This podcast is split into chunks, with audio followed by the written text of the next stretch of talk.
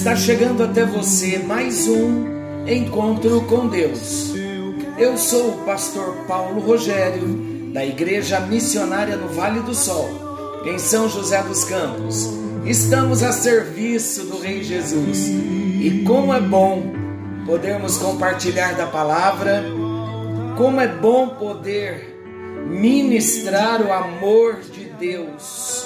Como é bom poder chegar até você, ser ouvido. Como é bom saber que você está desejoso de ouvir a voz de Deus. Olha aí, fala, Senhor. Fala que o teu servo ouve. Como é importante, não é? Nós ouvirmos a voz do nosso Deus e não tenha dúvida que no encontro com Deus de hoje, o nosso Deus quer falar. Ele quer falar comigo, ele quer falar com você. Eu vejo a grande misericórdia de Deus no fato do Senhor desejar falar conosco. Por mais que não venhamos ser fiéis a Ele, a palavra diz que, ainda que não sejamos fiéis, ele todavia permanece fiel.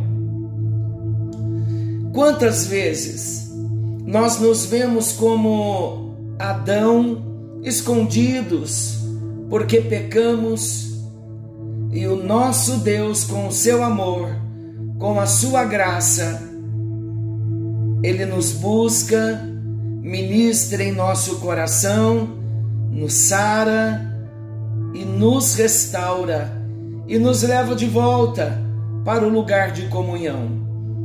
Nós falamos nos encontros anteriores sobre a parábola do rico e Lázaro. Falamos que o fato de ser uma história real ou uma parábola não muda, não interfere em nada nos seus ensinamentos, como vimos os ensinamentos sobre a realidade da eternidade ao lado de Deus ou afastado de Deus.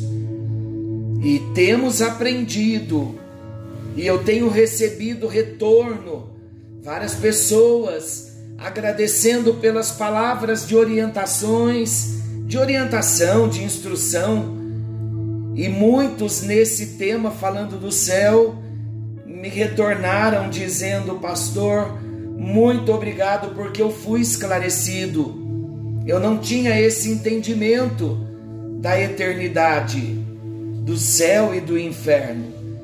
E isto porque não estamos fazendo um estudo sistemático, mas estamos estudando, aplicando a palavra de Deus e pedindo que Deus venha ministrar em nosso coração e o conhecimento pouco que temos trazido tem sido uma porção abençoadora para todos nós, porque também esta é a proposta do encontro com Deus. Não é um estudo sistemático, um estudo teológico, mas é nós trazermos de um modo prazeroso e simples, fácil de nós compreendermos. Como nós estamos falando sobre o céu, falamos sobre a realidade do inferno, eu ainda tenho um tema que é muito interessante para todos nós. O céu é melhor. Você já parou para pensar que o céu é melhor? Falando do céu, hoje nós vamos falar um pouco do céu. Falamos a realidade do inferno, apresentamos também em parte o céu, mas vamos falar do lugar para onde nós vamos. É importante nós conhecermos um pouquinho mais sobre esse lugar que nós iremos, todos quantos receberam a Jesus. Então, eu quero começar com uma pergunta, uma pergunta importante e urgente. Qual é a pergunta? Você já é um cidadão do céu? Responda para você mesmo e para Deus. Você já é um cidadão do céu? Você está caminhando para o céu? Você anseia pelo céu? Três perguntas simples, mas precisamos pensar para respondê-las. Você já é um cidadão do céu? Está se preparando para chegar no céu? Está caminhando para o céu? É a segunda pergunta. E a terceira, você anseia pelo céu? Tem desejo de ir para o céu? Vamos pensar um pouquinho? Nós vamos estar falando que o céu é maravilhoso, mas precisamos parar para pensar. Se você perder o céu, Ontem nós falamos da decisão, o tempo para tomarmos a nossa decisão. O tempo é agora, enquanto estamos vivos. É maravilhoso falarmos do céu, mas precisamos ter a consciência se já somos um cidadão do céu, se estamos caminhando para o céu, se ansiamos para o céu, ir para, para o céu. Essas três perguntas, na verdade, por que de cada uma destas perguntas? Porque para chegar no céu, querido, nós precisamos ser um cidadão do céu, precisamos viver o nosso dia a dia caminhando para o céu e precisamos no dia a dia ansiar pelo céu, desejar o céu. Então, se você perder o céu, se eu perder o céu, vamos falar um pouquinho sobre esse tema, se você perder o céu. Olha, no nosso dia a dia, se nós perdemos o ônibus, nós apanhamos outro ônibus. Se nós perdemos uma entrevista, marcamos outra. Se perdemos uma chamada telefônica, provavelmente chamarão de volta. Se perdemos uma refeição, podemos comer mais tarde, não é assim? Mas também na nossa vida, nem tudo que se perde é tão simples de recuperar. Se perdemos o dia da entrega do imposto de renda, o que acontecerá? Haverá uma penalidade. Se perdemos um prazo de um negócio, ou de um pagamento, de um boleto, há uma multa a ser paga. Se perdemos a hora de tomar um medicamento, não tenha dúvida que sofreremos por causa disso. Se você perder o céu, a Bíblia declara que alguns perderão o céu. Por isso desse tema. E o desejo de Deus para todos nós que temos ouvido o encontro com Deus, que temos ouvido tanta palavra de Deus, o desejo de Deus para nós é que nós não venhamos perder o céu. Porque, queridos, se nós perdemos um ônibus, nós conseguimos apanhar outro. Se perdemos uma entrevista, marcamos outra. Se perdemos uma refeição, comemos mais tarde. Mas se nós perdermos o céu, como no encontro anterior, depois da morte, tarde demais para fazer qualquer escolha. Mas a Bíblia diz que alguns perderão o céu de acordo com Jesus, em Mateus capítulo 7, versículos 21 ao 23, nós falamos no Sermão da Montanha, sobre aquela multidão dos perplexos, falando dos falsos profetas, daqueles que estão no meio da cristandade, mas na verdade não nasceram de novo, não tiveram uma experiência com Jesus. Olha o que o texto diz, a partir do versículo 21. Nem todo o que me diz Senhor, Senhor entrará no reino dos céus, mas aquele que faz a vontade de meu Pai que está nos céus. Muitos me dirão naquele dia: Senhor, Senhor, não profetizamos nós em teu nome, e em teu nome não expulsamos demônios e em teu nome não fizemos muitos milagres. Então lhes direi claramente: nunca vos conheci, apartai-vos de mim, vós que praticais a iniquidade. Meu Deus, que texto sério! Que texto sério! que nos leva a pensar: nunca vos conheci, porque vocês nunca se apartaram da iniquidade, sempre praticaram a iniquidade. Estes perderão o céu. De acordo com Mateus capítulo 7, versículos 21 ao 23 que nós acabamos de ler, haverá algumas surpresas no dia do juízo. Haverá muitos que pensarão que estavam certos, mas serão dolorosamente surpreendidos no dia do juízo.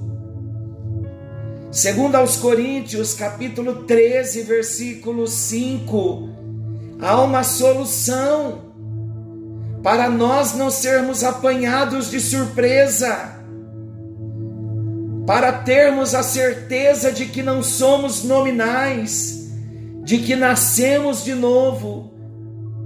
Olha o que Paulo diz em 2 Coríntios 13, versículo 5: Examinai-vos a vós mesmos, se permaneceis na fé Provai-vos a vós mesmos, ou não sabeis quanto a vós mesmos que Jesus Cristo está em vós? Se não é que já estáis reprovados. Glória a Deus, queridos, que nós temos o Espírito Santo que nos ajuda nesse exame. O Espírito Santo nos ajuda a alinharmos a nossa vida, a ajustarmos a nossa vida. A Bíblia declara que alguns perderão o céu. Tristemente, muitos morrerão no pecado. Olha o que João 8,44 diz: Vós tendes por pai o diabo, e quereis satisfazer os desejos do vosso pai. Ele é homicida desde o princípio e nunca se firmou na verdade, porque nele não há verdade.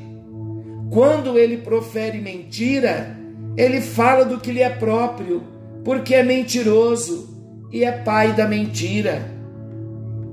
Então a Bíblia declara que alguns perderão o céu, porque tristemente muitos morrerão nos seus pecados. Alguns sabiam que estavam no pecado e não abandonaram o pecado. Olha o que Isaías 59, versículos 1 e 2 diz: Eis que a mão do Senhor está, não está encolhida, para que não possa salvar, nem surdo o seu ouvido para que não possa ouvir. Mas as vossas iniquidades fazem separação entre vós e o vosso Deus, e os vossos pecados esconderam o seu rosto de vós, de modo que não vos ouça. Por que, queridos, que os pecadores estão separados de Deus? Por que, que o pecado nos separa de Deus? O profeta Abacuque responde para nós. Abacuque capítulo 1, versículo 13. Tu que és tão puro de olhos, que não podes ver o mal, e que não podes contemplar a perversidade, porque olhas para os que procedem aleivosamente e te calas enquanto o ímpio devora aquele que é mais justo do que ele. O Senhor é santo. E a Bíblia diz que o que nos separa do Senhor, a única coisa que separa o homem do Senhor é o pecado como cristãos nascidos de novo, não podemos guardar pecados no nosso coração. Pecamos, pecamos, mas não vivemos mais na prática do pecado, até porque o Espírito Santo vem morar em nós. Deus nos dá uma nova vida, uma nova natureza. Mas como somos filhos de Adão e ainda estamos nesse corpo mortal, nós ainda pecamos. Mas nós não podemos ocultar pecado no nosso coração. Não podemos guardar pecados no coração. Precisamos confessar os nossos pecados. Olha o que a Bíblia fala sobre o critério daqueles que vão entrar no céu. Mateus capítulo 7, versículos 13 e 14. Entrai pela porta estreita, porque larga é a porta, espaçoso o caminho que conduz à perdição, e muitos são os que entram por ela.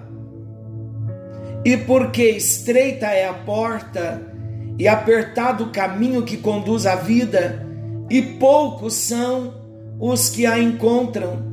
Queridos, a Bíblia diz que poucos são poucos os que encontram o caminho que conduz à vida. Olha o privilégio que Deus está nos dando de ouvirmos a palavra, de darmos crédito na palavra, de obedecermos a palavra. Fazemos parte desses poucos que vão entrar nos céus. Então vamos valorizar a palavra de Deus, vamos crescer em Deus, abandonando pecados, deixando a velha vida. Hoje, quando nós temos um encontro com Jesus, que descobrimos que a porta é estreita, nós já não fazemos mais o que nós queremos. Por quê? Porque a maioria das pessoas hoje principalmente quem não tem Jesus, faz exatamente o que querem. Tem o mínimo de interesse nos desejos e nas exigências de Deus. Por isso que 1 de João 5,19 diz que o mundo inteiro jaz no maligno. A Bíblia diz que a luz veio ao mundo, mas o homem preferiu as trevas. Não é assim que nós vemos hoje muitas pessoas zombando do Evangelho, zombando de nós por sermos de Jesus. A porta é estreita, poucos entrarão por essa porta. Os pecados nos separam de Deus. Ah, se nós perdermos o céu, misericórdia, Senhor, nos ajuda. Por que haverá tantos perdendo o céu? Temos algumas respostas. Porque muitos não obedecerão a Deus e não obedecem. Hebreus capítulo 5, versículos 8 e 9, diz assim: Ainda que era filho, falando de Jesus, ele aprendeu a obediência por meio daquilo que sofreu. E tendo sido aperfeiçoado, veio a ser autor de eterna salvação para todos os que lhe obedecem. Nos dois versículos nós vemos a palavra obediência. Jesus aprendeu a obediência por meio daquilo que sofreu. Como homem, Jesus nunca pecou, porque ele viveu uma vida de obediência. E é importante nós salientarmos hoje que não haverá salvação sem obediência. Jesus foi obediente e nós devemos fazer o mesmo. Muitos perderão o céu porque não viveram uma vida de obediência. E aí, meu querido, meu amado, há um propósito no coração Vamos firmar um propósito de vivermos uma vida de obediência, uma vida no temor do Senhor.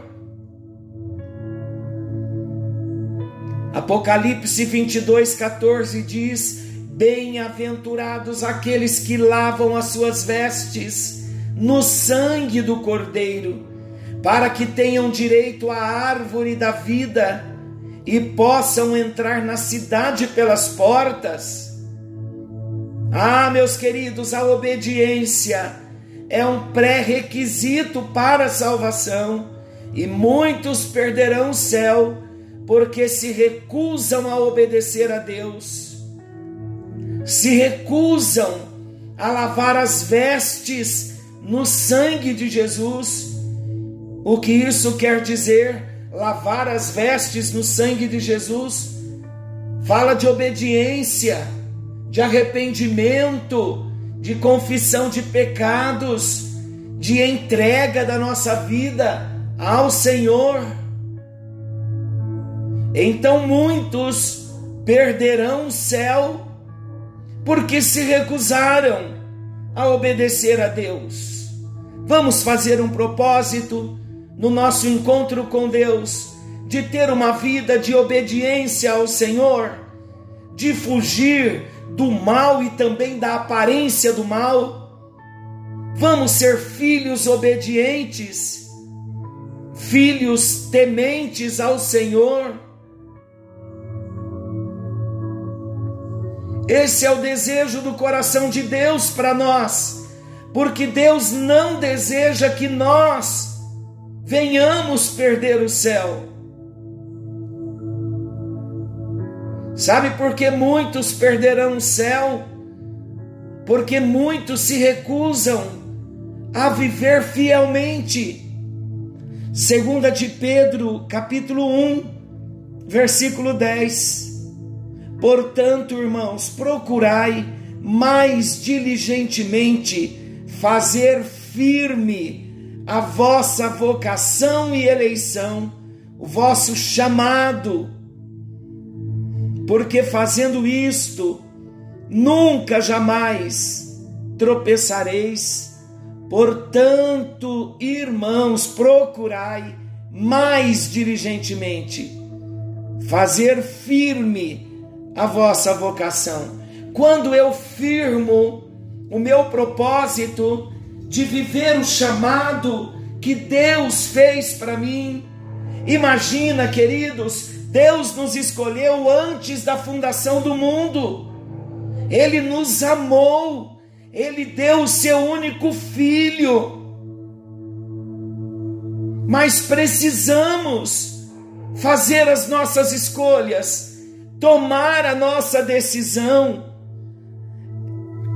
Como isso pode ser explicado e feito de um modo prático e simples, todos os dias na oração, falarmos com o Senhor, ó Deus, eu renovo o meu propósito de viver uma vida em fidelidade na tua presença. Eu quero ser fiel ao Senhor, porque o Senhor me escolheu, o Senhor me chamou, o Senhor desejou me oferecer a salvação, a graça chegou até mim. Então eu quero, como resposta a esse amor tão grande que o Senhor tem por mim, eu quero responder positivamente ao Senhor, vivendo uma vida de fidelidade. Então, queridos, vamos ser diligentes para estarmos seguros. E vamos abraçar o propósito, o chamado, vamos ser diligentes naquilo que Deus tem feito, no chamado pessoal que Ele fez para mim e para você. Ouça agora o Senhor te chamando pelo nome, o Senhor fazendo você se lembrar do dia em que Ele te chamou, no dia em que você teve uma experiência com Ele entregando a sua vida, se dedicando a Ele. Foram propósitos que todos nós fizemos. Então, este é o momento de nós lembrarmos que um dia Ele nos chamou e Ele deseja que vivamos uma vida de fidelidade, que não venhamos negociar a nossa fé que estejamos seguros, vivendo uma vida em fidelidade, confessando pecados, lavando as nossas vestes, vivendo uma vida de obediência, como Jesus foi obediente.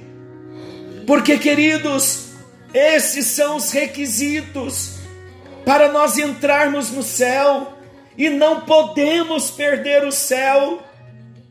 Se perdermos o céu, vamos passar a eternidade toda sem nunca mais ter uma oportunidade de estar ao lado de Deus.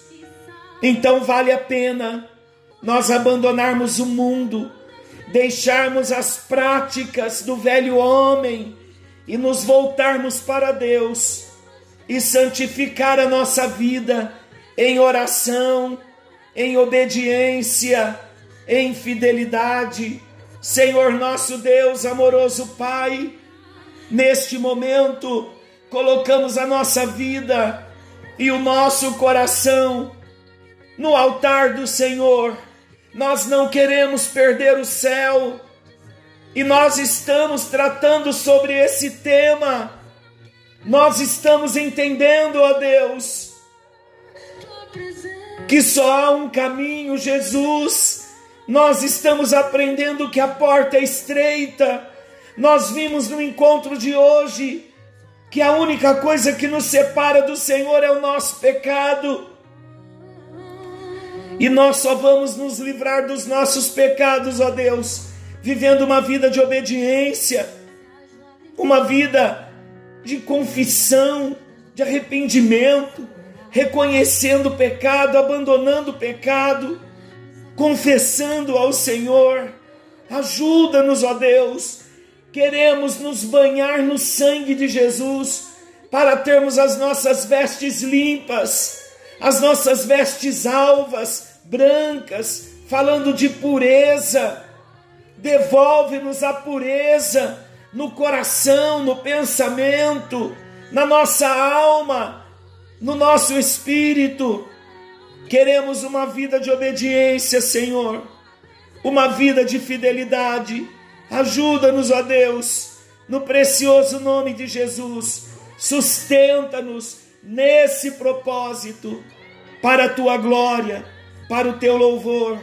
Oramos em nome de Jesus. Amém. E graças a Deus, que a bênção do Senhor te alcance, que você seja curado nesta hora, que você seja tocado pelo poder do Senhor, que milagres aconteçam na sua vida neste momento, para a glória do Senhor, que portas venham se abrir, que a esperança venha ser derramada no seu coração.